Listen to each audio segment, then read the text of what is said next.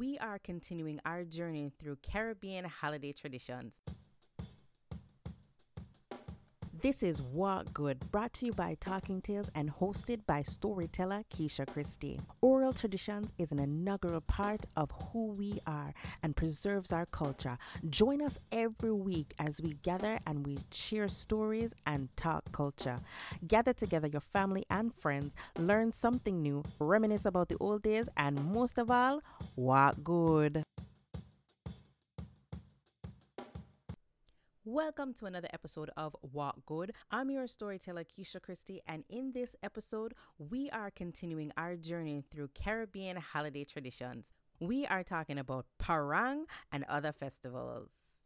In December, we talked about a number of Caribbean holiday traditions that take place either before, during, or after the quote unquote Christmas. These holiday traditions are long standing and so much fun. The first one we're going to talk talk about is the Carriacou Parang Festival in Grenada. This festival usually takes place on or about December the 13th, and this festival incorporates African big drums, quadrille dancing, Shakespeare Mas, and other elements with traditional Christmas carols. The Parang bands compete for prizes, bragging rights by singing humorous songs about the happenings that happened throughout the island over the past years. These songs create great joke, great laugh, great fun. And let me tell you, these bands take the Parang very, very seriously. Now, I'd love to share a little bit of Parang with you in this episode, but guess what? I don't own the rights. Did you know that parang is also popular in Venezuela, Trinidad and Tobago, and a few other islands? Also celebrated on or about December the 13th in St. Lucia is St. Lucy's Day, also known as Feast of St. Lucy.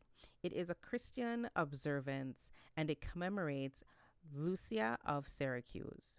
From the early 4th century, this individual, according to legend, bought food to aid to aid Christians in hiding during the Roman times where Christians were hunted. By wearing a candle wreath on her head to light her way, she was able to um, leave her hands free for carrying as much food as possible. And so this celebration carries that on. And this day also coincides with the shortest day of the year. But this festival is when everyone decorates their homes on the outside with homemade lanterns. And they would usually take their best lantern and carry it down to the parade. A parade would take place, and you would take your best lantern, and there would be a celebration where these lanterns are lit, and along with fireworks, and to commemorate this huge celebration. This celebration is said to be pointing to the arrival of the light of Christ, or what we would call Christmas Day. Our journey through the Caribbean holiday traditions continues, but right now we're going to get into some great stories. You know how it go. I say crick, you say crack. Crick, crack, crick, crack, crick. Let's get into it. This first story is called How Anansi Missed Four Parties on One Night. Anansi loved to go to parties. The problem was he doesn't get invited to many parties. The animals are so used to his tricks and that they tend to forget to invite him on purpose. But this doesn't stop Anansi from inviting himself to all of the goings on around. Now, one day, as Anansi sat in his web enjoying the warmth of the sun, he noticed some of the animals chatting underneath a great meeting tree. From his web, he could ease in and listen to what they were saying. But unfortunately, it wasn't enough for him to really understand everything that they were saying. But Anansi did manage to he overhear the word party. Hey, hey, a party, Anansi said to himself. How am I going to find out who is holding it and when, not to mention where it's going to be? I have to sit here and listen for the whole day to know exactly what is going on. So Anansi sat hidden in the bush. But when Rabbit and Turtle were talking, the wind whisked through their voices. and Anansi missed everything that they said. When Hippo and Hyena were talking, Goat was noisily munching on some sweet leaf. Nothing again.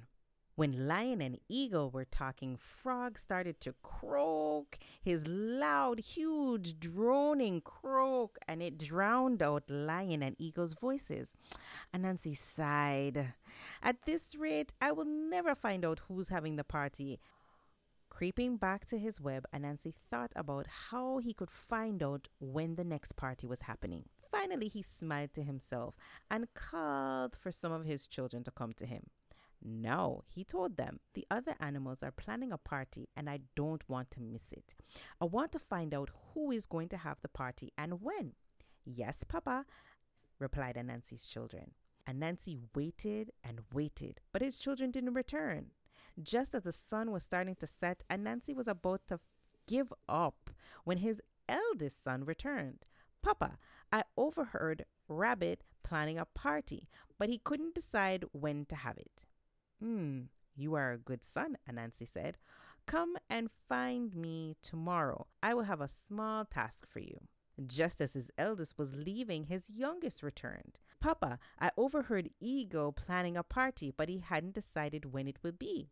You are such a good son, Anansi said. Come and find me tomorrow. I will have a small task for you. As his youngest son was leaving, his eldest daughter returned. Papa, I overheard Hippo planning a party, but I didn't find out when.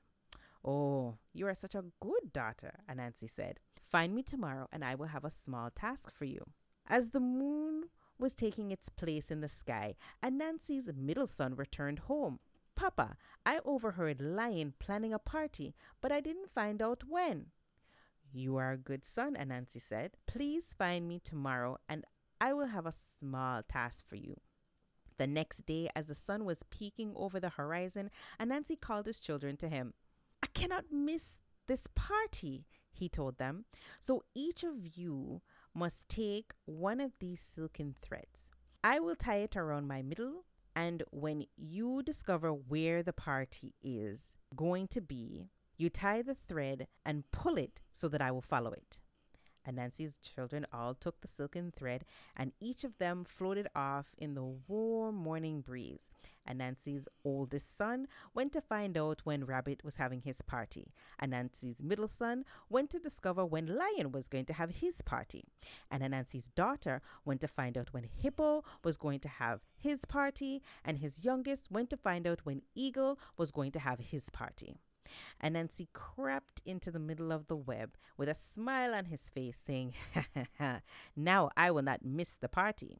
As Anansi slept away most of the day, he dreamed about all the parties that he was going to go to. He dreamt about Rabbit's party, and about Eagle's party, and about Lion's party, and Hippo's party. He dreamt up all of the lovely food that he would eat the wonderful music that he would listen to, and as the days slowly passed, Anansi continued to sleep.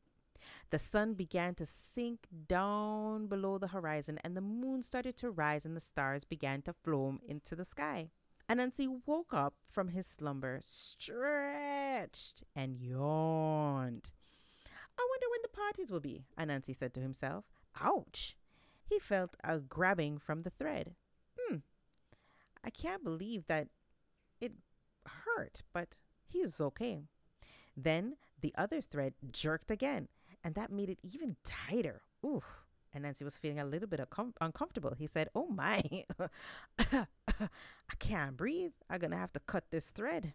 At least I still have three threads left, which means that there are opportunities for three parties left. So Anansi cut the thread so that he would be able to breathe a sigh of relief. Hmm, that's so much better, he said. He still had the three threads left. A party is about to start, Anansi said happily as the second thread pulled. Hmm, I wonder whose party it is. The second thread pulled again. Ouch, Anansi said. That hurt. And then suddenly the third string pulled. Ooh, that's uh that one hurt as well, Anansi said. He can't catch his breath. Again, the second and the third thread pulled even tighter around Anansi's middle. Anansi couldn't breathe, it was so tight. Oh, Oh, he said to himself, I will have to cut these threads, but I don't want to miss the party. Again, the second thread pulled and the third thread pulled, but still, if he cut those two, he would still have one party left that he could go to, he said to himself, and then he cut the two threads. Oh, that's so much better, he said as he rubbed his middle. Suddenly, the fourth and the last thread pulled. A party, Anansi said, with a big smile on his face. I am going to a party. The thread pulled again and again. Ouch, Anansi said. Ooh, this is getting tighter and tighter. The thread pulled again. Anansi winced. It was getting a little bit hard to breathe, but Anansi wasn't going to miss this party. That thread jerked again, but this time it jerked so hard that the string it popped and that was it. No, Anansi shouted. How am I going to know where the party is? I'm going to miss it. Oh my goodness. All of Anansi's threads were gone. And now that is how Anansi managed to miss four parties in one night. This next story is called The Pea That Made a Fortune. One day, an old lady was traveling on a road and she picked up a green pea and planted it. And after it grew, her goat ate it off. She cried upon the goat and said that all she wanted was the peas. The goat said, well, he didn't have anything to give her, but she could take one of his horns. She took the horn and went to the riverside to wash it. The river took it away from her. She cried upon the river, and the river said it didn't have anything to give her but a fish. She took the fish and she went on further. She met a man who was very, very hungry. She gave the man the fish. After he ate the fish, she cried to the man that he ate the only thing she had. The man felt sorry for her and gave her a moreen. She went a little further and saw a cowboy. She gave the cowboy the moreen. After he had worn it out, she cried upon him that on him too, and he said that he didn't have anything to give her but his whip. So he gave her the whip and she went a little further on. She saw a man driving cows. She gave the man the whip, and the man used the whip. And after he lashed out the whip, she cried upon him and said, You've taken all that I have. And he told the old woman that the only thing he had to give her was a cow, and it was from this cow that she made all of her riches. It's always good to have a giving heart because you never know what will happen. Thank you for joining us for another episode of What Good. Join us next Tuesday as we upload new episodes for your enjoyment. We will continue our journey through Caribbean holiday traditions. And as we always say, gather your family and your friends, learn something new, reminisce about the old days, and as always, what good.